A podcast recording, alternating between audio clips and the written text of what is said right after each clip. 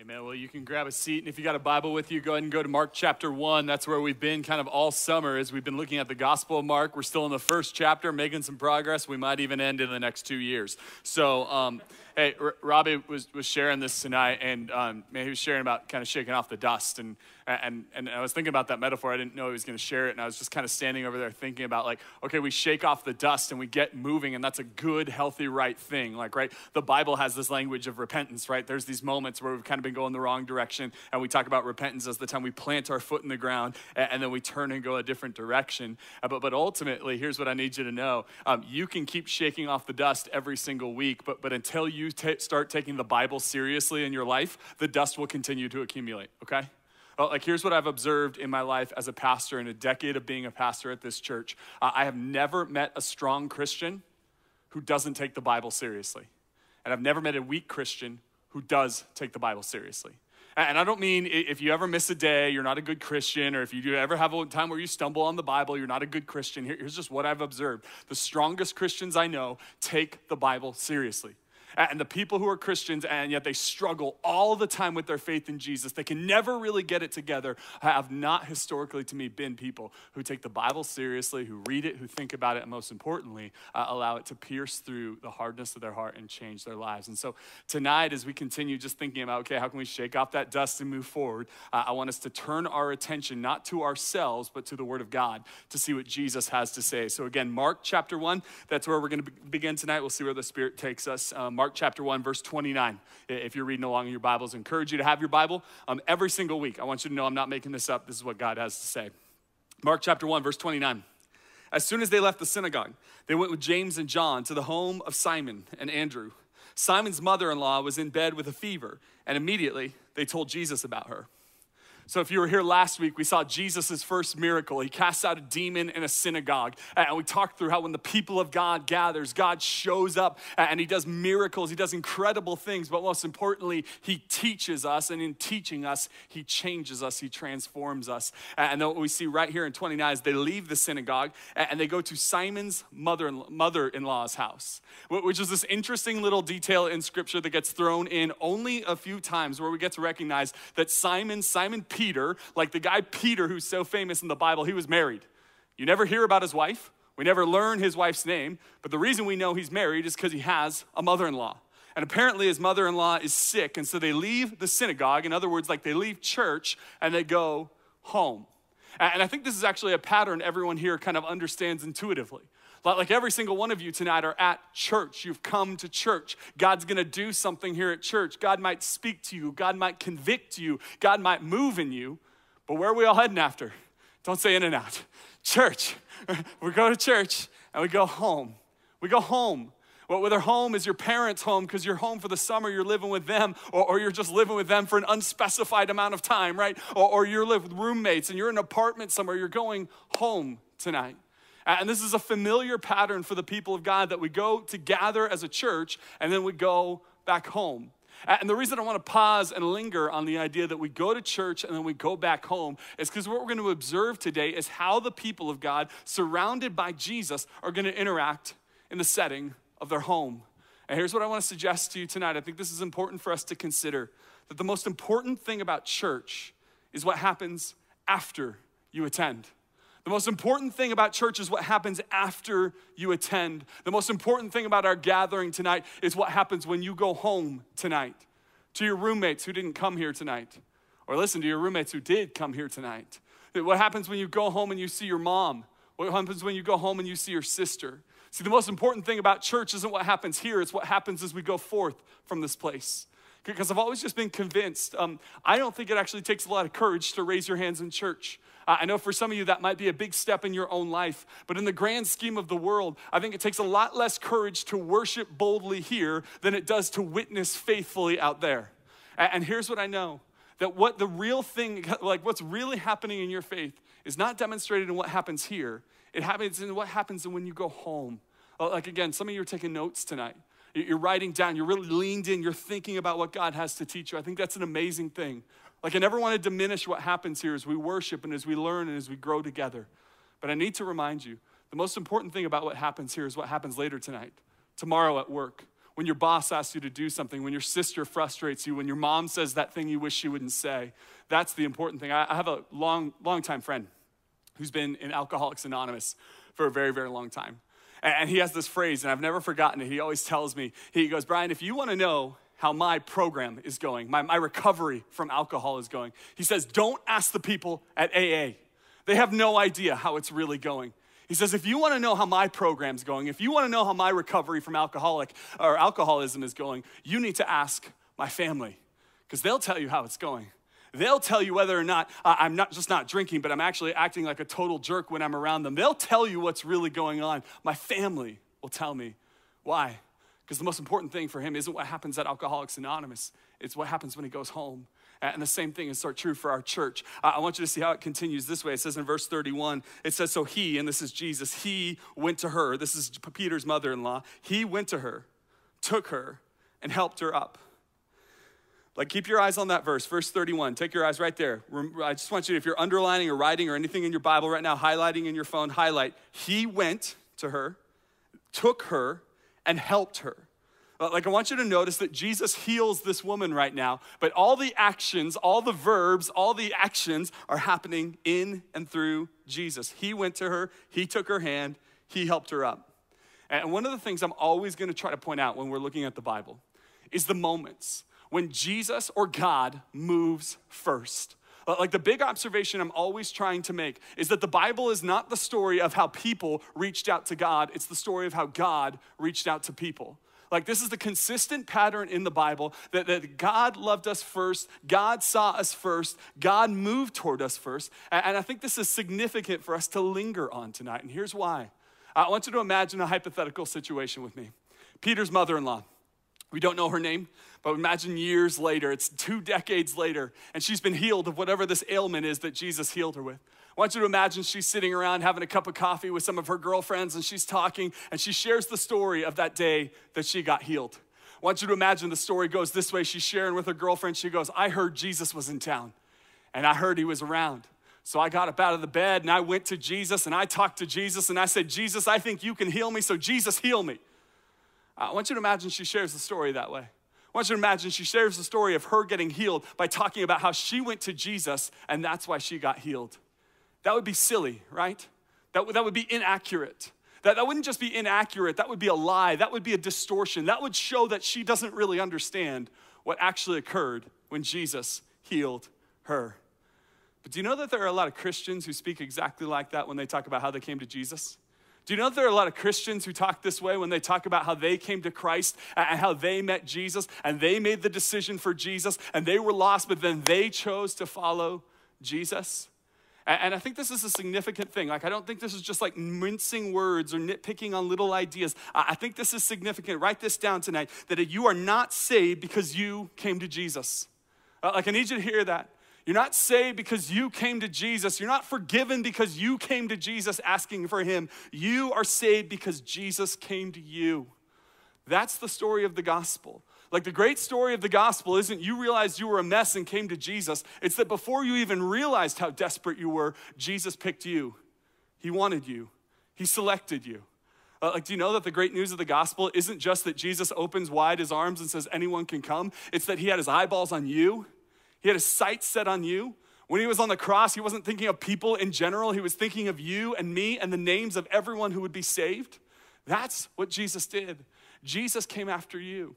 And here's why I think this matters. Again, I don't think this is just sort of like theological, like wordsmithing or us being picky. Like, if you ever tell me your testimony and we're sitting down and you're like, that, then I found Jesus. I'm not gonna be like, no, Jesus found you. Like, that's not the point, right? It's not this like weird thing where we're never supposed to say that we did anything, but it's this recognition that even if we share the story that we came to church or we met Jesus, we recognize that it was always Jesus pursuing us before we wanted him. Like Romans 5 8 says that God demonstrates his own love for us in this that while we were still sinners, Christ died for us. And here's why this matters so deeply. I think how you think you got saved will shape how you treat people. How you think you got saved, how you talk about how you got saved will shape how you treat people. I want you to imagine this. I want you to imagine a friend of yours sins in some way that you consider immoral and egregious.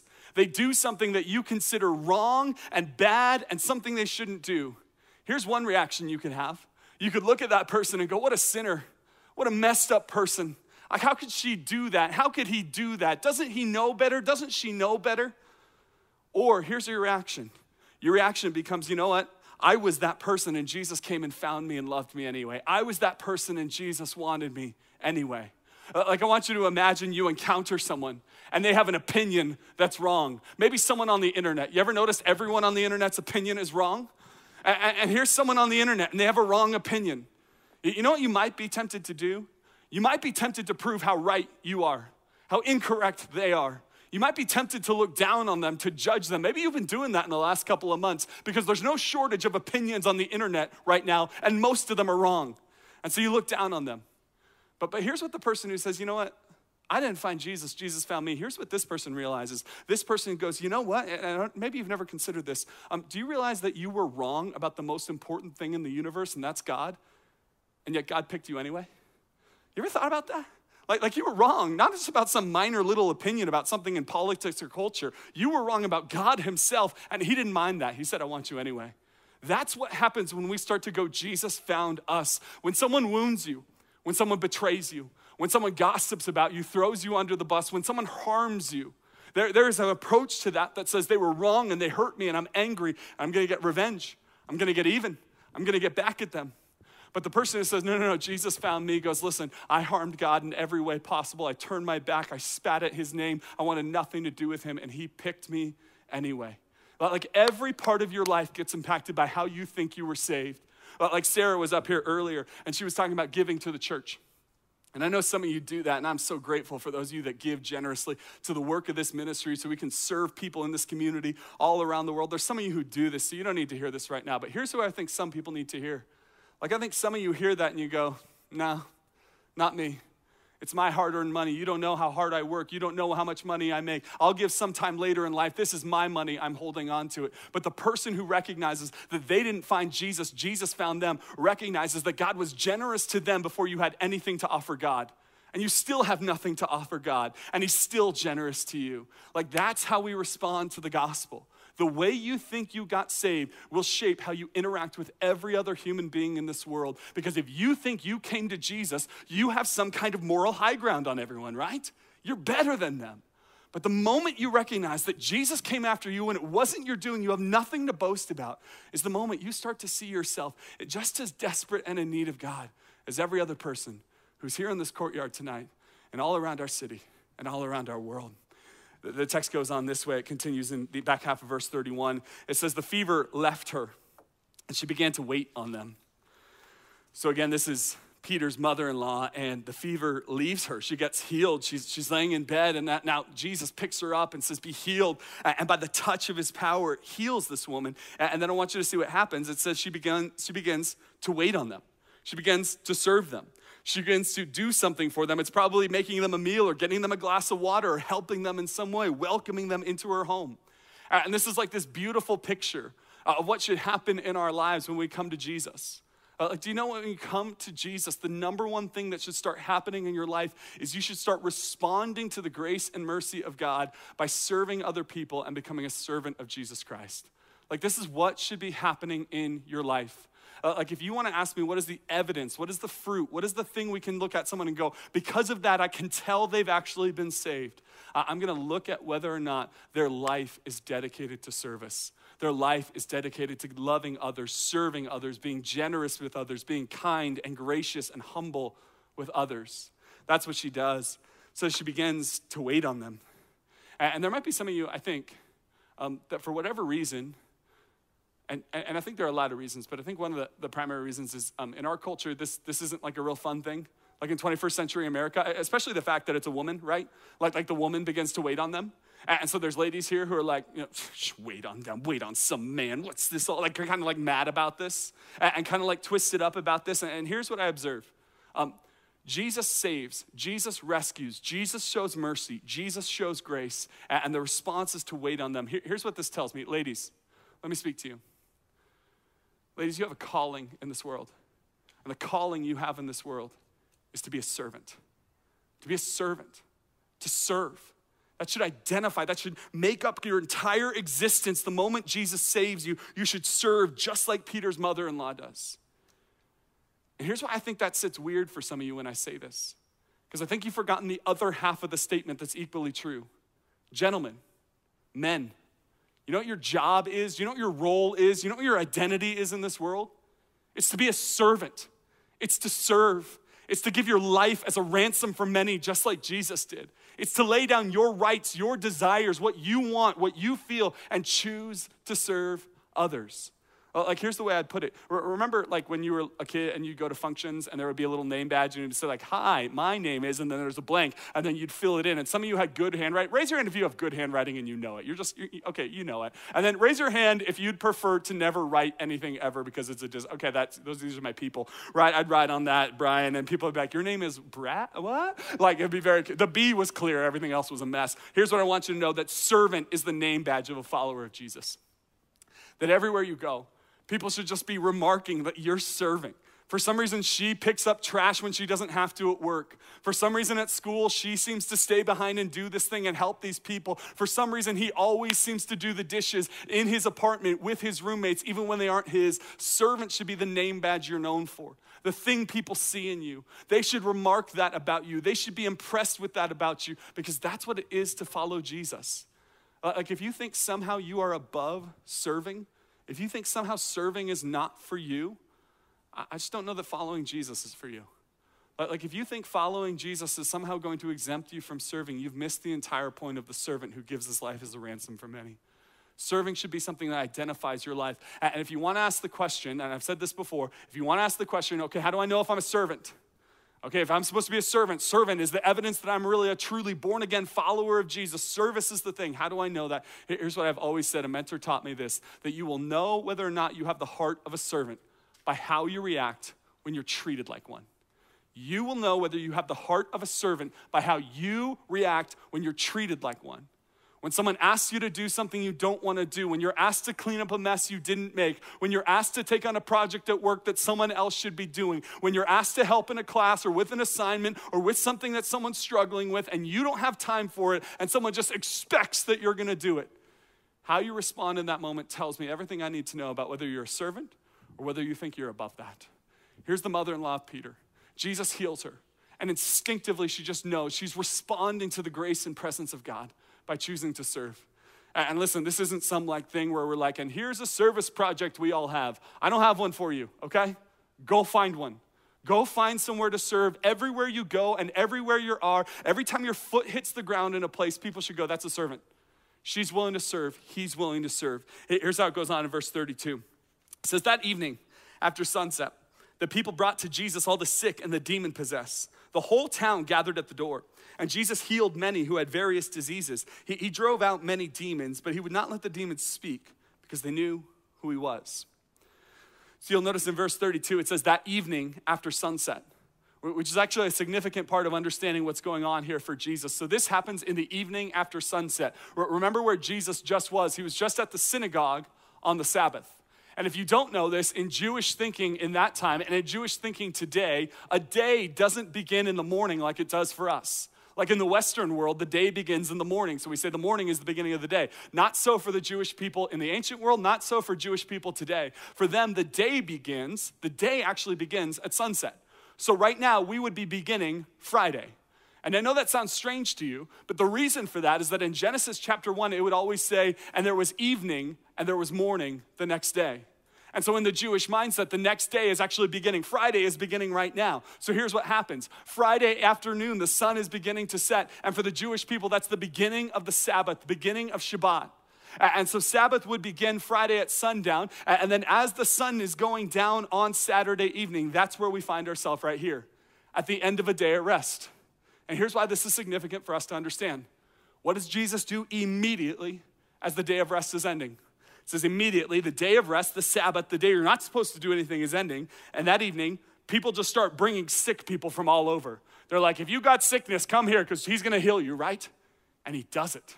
Like, think about, read this and think about how intense this moment must have been. Jesus is coming off this day of rest, and now he is working his tail off. He is healing everyone. He is teaching. He is casting out demons. He is all in on his work. And again, one of the things I want us to observe this summer as we look at the Gospel of Mark is not just what Jesus teaches, but rather how Jesus lives acts, and behaves. Uh, like the idea of you following Jesus isn't just follow the explicit commands that came out of his mouth. It's that if you want to follow King Jesus and be like Jesus, you got to look at how he lives and build your life into the same rhythms. And here's the observation I want to make Jesus comes off the Sabbath, which is a day of rest, and then immediately he jumps into a day of work. And I want to notice that Jesus doesn't blend those two things. Jesus doesn't have those things kind of like blended together, he has them hard separated. There's times of work, there's times of rest. And actually, right after this time of work, you're gonna notice, we're gonna get to it, Jesus goes into a time of prayer where he runs away from everyone. Jesus has his life very carefully planned. And the observation I want to make is this I want to draw a contrast between what's often my life and yours and the life of Jesus. I want to point out this that our lives are often marked by, by sociologists would call it this continuous partial attention to our work. A lot of our lives, my life often, and perhaps your life, is marked by these three words continuous partial attention. You wanna know what continuous partial attention looks like?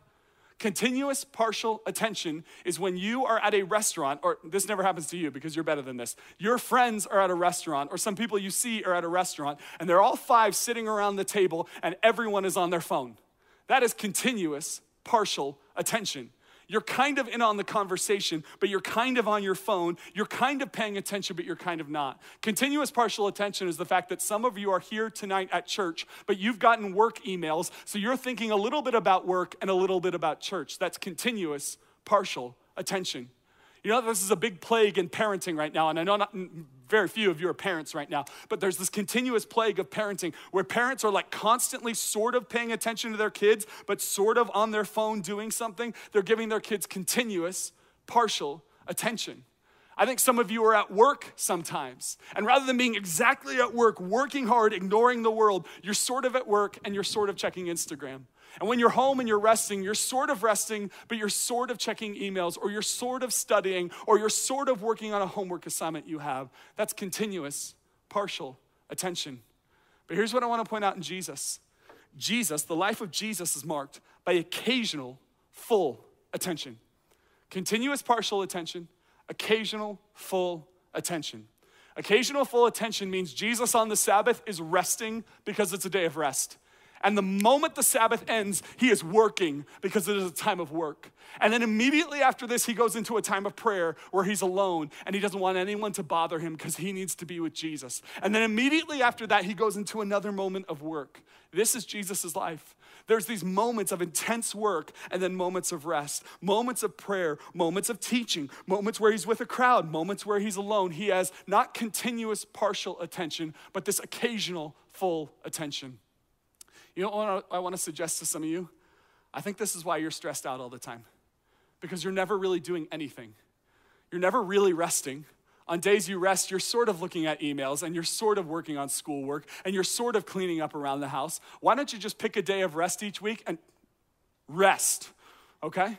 And then when you're at work, you're not really working because you're kind of on your phone and you're kind of talking to your friends and you're kind of looking at social media and you're kind of thinking about what you're going to do this weekend. Why don't you at work? You work. And when you come to church, you turn everything else off. And this isn't just about your phone, this is about what's going on in your headspace. It's what's going on in your calendar. You just choose when I'm here, I'm going to be here. And then when I go to the next place, I'm going to be in the next place. Our world trains you, disciples you in this constant partial attention. And here's Jesus modeling a very different lifestyle for us. And listen, it's not a command that Jesus gave us, but it's a way that he lives. And if we want to live and love like Jesus, we got to look at how Jesus lives. And I want to challenge some of you that you have this constant, like, like continuous partial attention going on, and it's stressing you out. And you need to reassess your life if you want to live like Jesus does. Some of you need to, some of you need to go wrestle with that tonight uh, as you go home. Here, here's how the text continues, verse 35.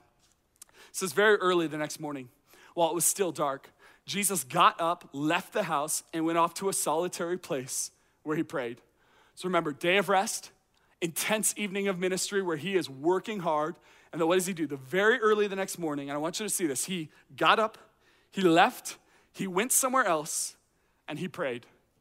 And here's what I want you to again observe about Jesus. This isn't a command that you're supposed to get up every morning and pray just like Jesus did, but it is something we see in his lifestyle. Here's the lifestyle of Jesus Jesus doesn't just pray when it's convenient, Jesus decides, I'm gonna get up early, I'm gonna get dressed, I'm going to go somewhere, and I'm gonna pray.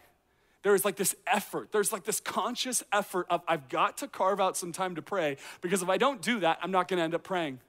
And I want to talk to you about prayer tonight because I think all of us, in some level, I've just never met a Christian who goes, My prayer life is perfect, I have nothing to grow in. And if you are that Christian, come talk to me because I would be amazed. I think all of us need to grow in our prayer life. And I think all of us understand that our prayer life isn't quite what it could be. Let me talk to you about your prayer life in this way. I want you to imagine my relationship with my wife. Um, and, and, and my relationship with my wife is, is not shocking or way different or out of the norm. It's just a pretty average, normal relationship between husband and wife. And here's what we do there, there's three types of communication we have. Number one is just like pleasantries, right? In the morning, I say, good morning. At the night, I say, good night. When I'm leaving, I say, bye. And when I come back in, I say, hi, right? like this is, this is what we do, right? But, but here's what I need you to know that's a way of prayer. Like there's a certain type of prayer where you roll out of bed in the morning and you go, God, uh, good morning. You know, like this is it. You don't have some big speech for God. You're just like, good morning, off to coffee. You know, like that's what you're doing. There's a way of communicating with God where it's just these pleasantries where you go throughout the day where, where, you're just like, God, thanks for the food and God, thanks for a great day. And God, I'm exhausted and I'm going to bed, but I love you anyway. There's pleasantries. And then here's the second level of communication with my wife and I it's just like communication throughout the day.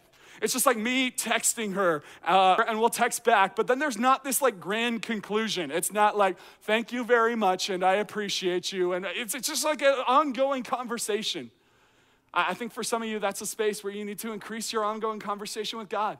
It's not like these grand moments of prayer. It's just throughout the day, like I'm texting, like you would text your best friend or your roommate or your mom. It never concludes, it never wraps up. It's just this unending conversation that you have with God.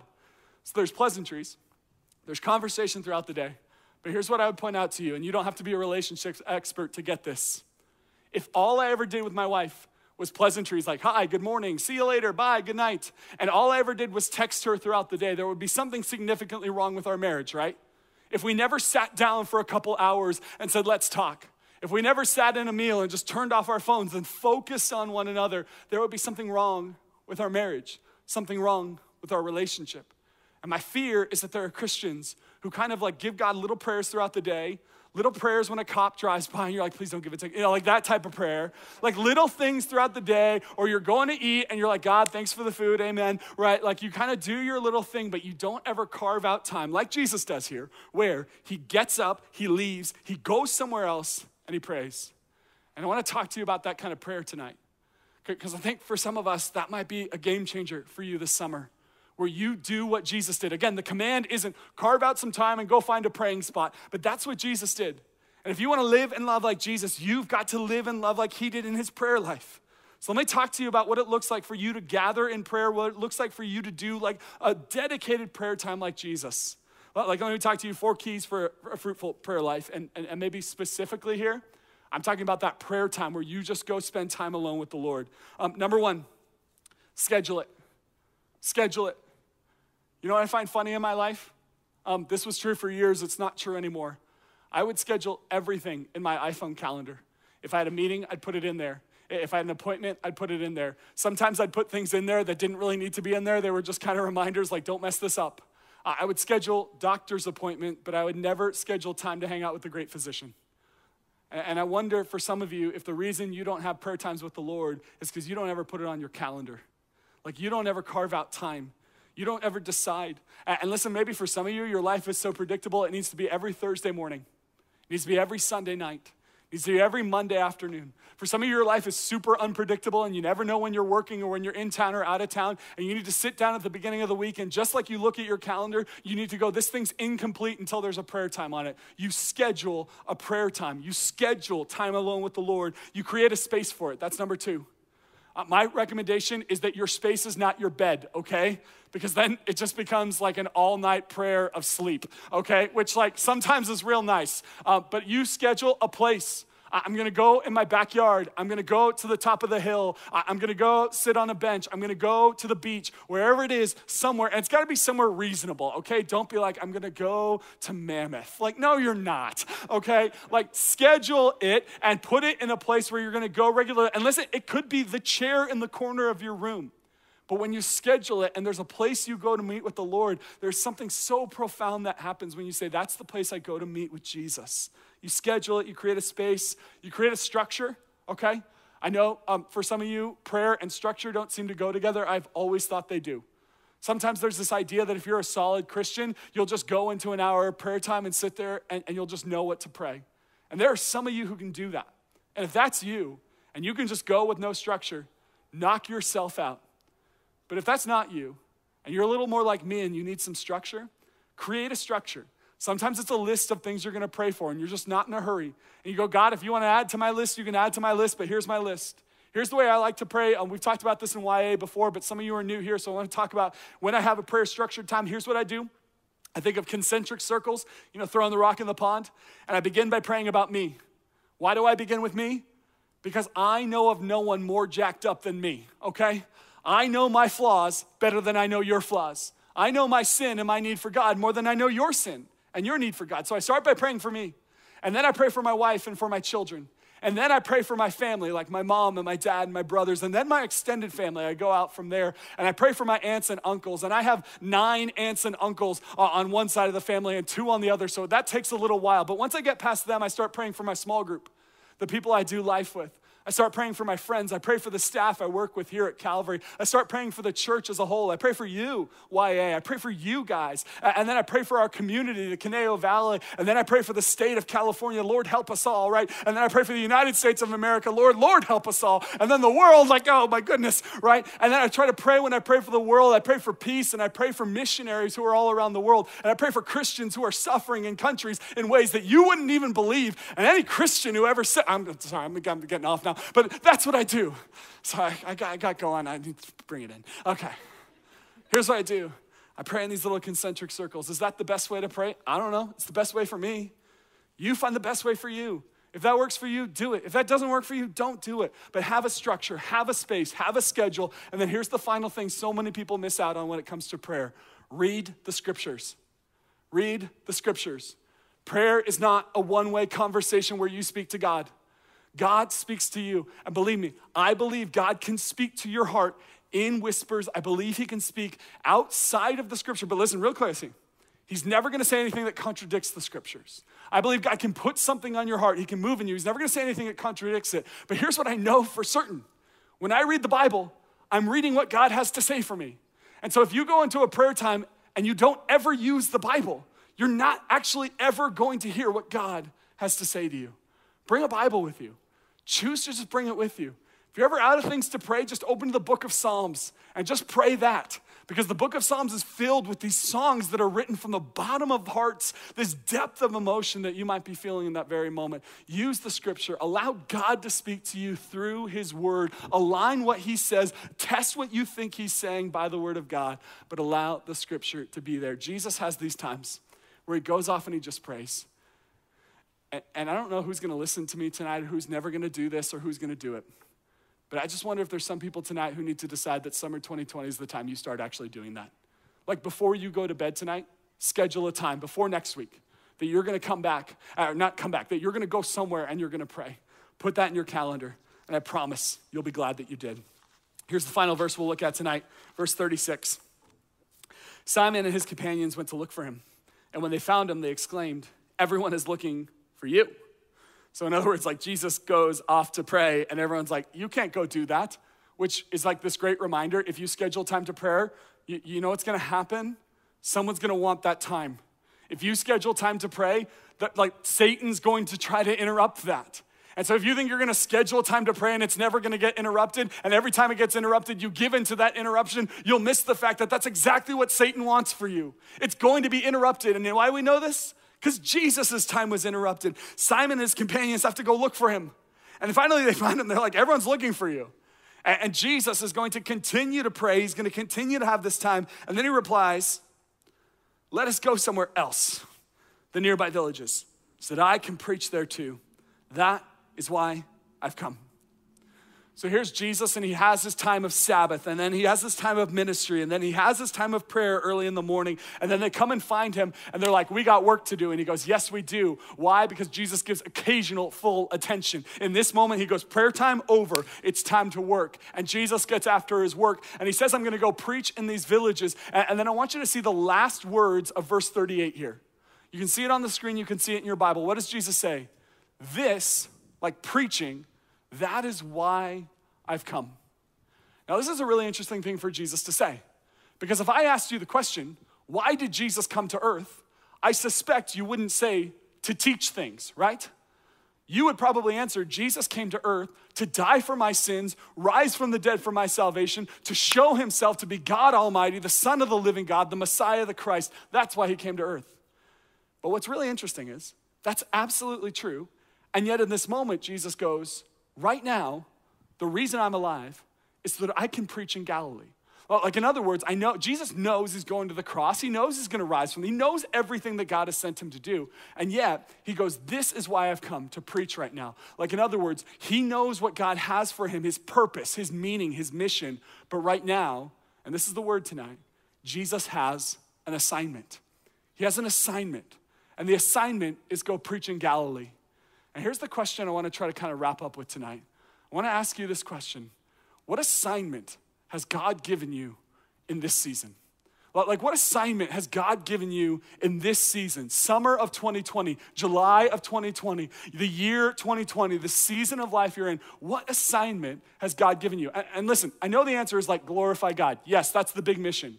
Be faithful, trust Him. All of those are good things. I mean, what actual assignment has He given you right now? Like most of you know, I have a two year old baby girl and I have a four month child.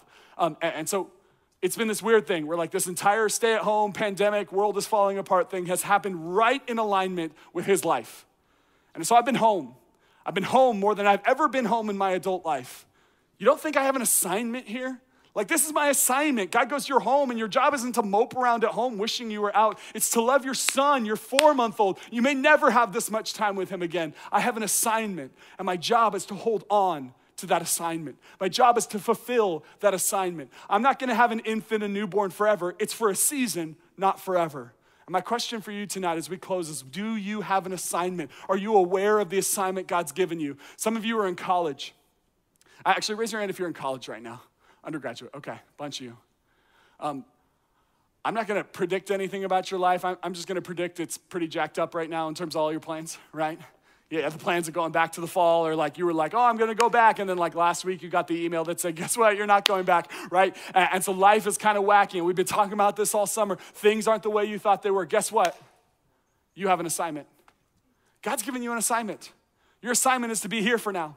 You want to go back to your school, you want to go back to your dorm, you want to go back to your apartment, you want to go back to the city you go to college, and you don't get to do that now. God's given you a new assignment. Some of you are working from home and you're not going to work, you're not going into the office like you used to. Guess what? New assignment time. God's given you a new assignment. Some of you right now are living with your parents, living with your family, and you've got a difficult family member, and some of them are here with you tonight, and you won't even say it out loud, but you've got a difficult family member. And you know what God's given you in this season? An assignment to love that difficult family member, to be with that difficult family member. Listen, some of you don't have a difficult family member. Some of you have a family member going through a difficulty. Some of you have a family member who is deeply sick right now, who is not doing so well, who is not healthy right now, and you have an assignment for them. One of the things I'll never forget in all my life, I have a dear friend, one of my best friends in this world, uh, whose name is JD Lasky. And, JD Lasky, um, many years ago, um, I knew him um, working here at this church his mom got real sick and she had cancer and it was destroying her body. And yet, JD, I, he never said this as much as I just saw this in him. He didn't make a big deal of it. I just saw him. Like every moment, he was there for his mom. He was with his mom, taking her to the hospital, loving her at her worst, loving her at the moments where it was just unbearably painful, unbearably difficult. And he was in it completely till the moment she took her last breath. Do you think he was glad he took up the assignment? Uh, like, I watched this man take up this assignment. I watched this man say, This is an assignment where I'm her son and I'm gonna love my mom until her last breath. He took up the assignment. Rather than resisting the assignment God gave him, he stepped into the assignment that God had for him in that season. And here's the question for you What's this assignment that God has for you right now? What's the thing that God has on your plate right now? It's not forever, it's not forevermore, it's just for right now. Because here's what I think I need to say to someone here, and maybe it's just one person. I need you to stop resisting the assignment God gave to you. Stop resisting, stop pushing away, stop fighting against, stop resisting the assignment God gave you. You know, this has been a weird week for me. Um, I want to confess to you, it's actually been a terrible week for me. And I don't mean it's been hard on me, I mean, I have failed in every way um, to live up to the assignment God gave me. Uh, on Monday, uh, my wife uh, had an injury to her back. And so all week she's been laying on the couch. She's not been well at all. Like her, her back is just filled with pain. She's going to the chiropractor. She's getting people to help her. She's got a doctor and an MRI, the whole bit, right? All this is happening. She's in so much pain. And so this week, what happened was it very quickly changed from like a normal average week where everything was going good and I got to go about my life and do ministry and do work how I wanted and how it was predictable for me. It turned from that in a heartbeat into your job is to take care of your wife. She's not allowed to move, so you got to get her everything. You got to do everything for her. And in addition to that, you got to do everything for your two year old and everything for your four month old. And you've got to work and you've got to write a sermon and you've got to do it all. And I would love to tell you that I was like, Lord, I am your servant. But that's not what happened. I was filled with just bitterness. And not even at my wife. It's like she, she hurt her back. It wasn't her fault, but I was like, I can't be mad at you. And you're two years old. I can't be mad at you. And you're four months old. You're super cute. I can't be mad at you. So when you're not able to be mad at the people around you, who do you get mad at? God. You go, How'd you do this to me? Why you gotta put me in this spot? And then you get mopey and then you get whiny and you start being frustrated and you start feeling like a victim and you start feeling like, oh, woe is me. And this is me all week. And then I had to write this stupid sermon, right? And here I am talking about this assignment I'm writing. I'm like, oh, fulfill your assignment. Don't resist your assignment. And God's like, hey. and at that moment, I didn't like being a pastor, but I loved being a follower of Jesus. Because what a follower of Jesus does is, is whatever my assignment is right now, I'm gonna do it. Even if it's inconvenient, even if I wouldn't have picked it, even if I wouldn't have liked it, even if it would be easier for me to do something else, I'm gonna live into that. The Lord's just been convicting me all week that we have these assignments sitting in front of us. And rather than stepping into it saying, God, you're in control and you're in control of everything. And so if this is my lot in life right now, I'm in on this. Rather than doing that, we resist and push away. And maybe I'm the only one, but I don't think I am. And I wonder if anyone here tonight just needs to turn and repent from the fact that you are resisting the very assignment that God dropped in your lap for this season. And instead to be just like Jesus, who steps into the very moment that God gives him, who says, This is why I've come. Listen, you're alive to follow Jesus and to glorify God and be faithful and trust Him in everything. But there is an assignment God has given you for this season. It won't be forever. And so you hold on to it. You grab onto it. You stop pushing away for it. Maybe during worship tonight, our worship band will come up right now. But maybe during worship tonight, as you sing, you need to sing these lyrics and just give it, go before the Lord and go, I don't like the fact that I'm home. I wish I was there. I don't like the fact that I can't go back to college. I wish I was at school. I don't like the fact that I have to be in this situation, in this moment, in this unemployment, and this thing that that's going on right now. But Lord, that's the assignment you have for me. And so I'm in on that. That's what I invite you to do tonight. And maybe that can begin for some of you right now.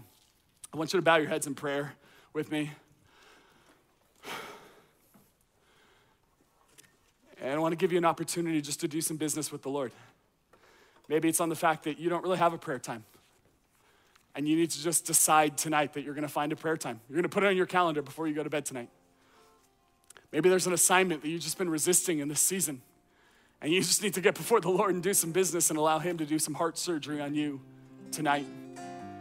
Maybe it's the fact that there's no boundaries in your life and you're always working, you're always resting, and you haven't decided to really focus on anything. Maybe God needs to do some work in your heart tonight. I think one of the most powerful things we pray at the end of a sermon is Holy Spirit, what do you want to teach me? Holy Spirit, how do you want to change me? Holy Spirit, what do you want to do in me? Even to those of you listening online right now through our live stream, I want to ask you, what does the Holy Spirit want to do in your heart and your life tonight? Because whatever it is, it's good. Whatever God wants to do, however painful it is, it's good. So, Father, thank you for tonight. Thanks for your word. Thanks for the assignments you've given each of us in every moment. God, help us step into them in prayer, help us have boundaries, help us to be the people who leave this place changed. God, Holy Spirit, I don't even know what you need to say to everyone here tonight. I just know that you're good And that if we respond in obedience, we'll be glad we did. So, Father, meet us here now. Spirit of the living God, fall fresh on this place. Stir our hearts for Jesus. Help us be more like him. In Christ's name. And everyone prayed, Amen.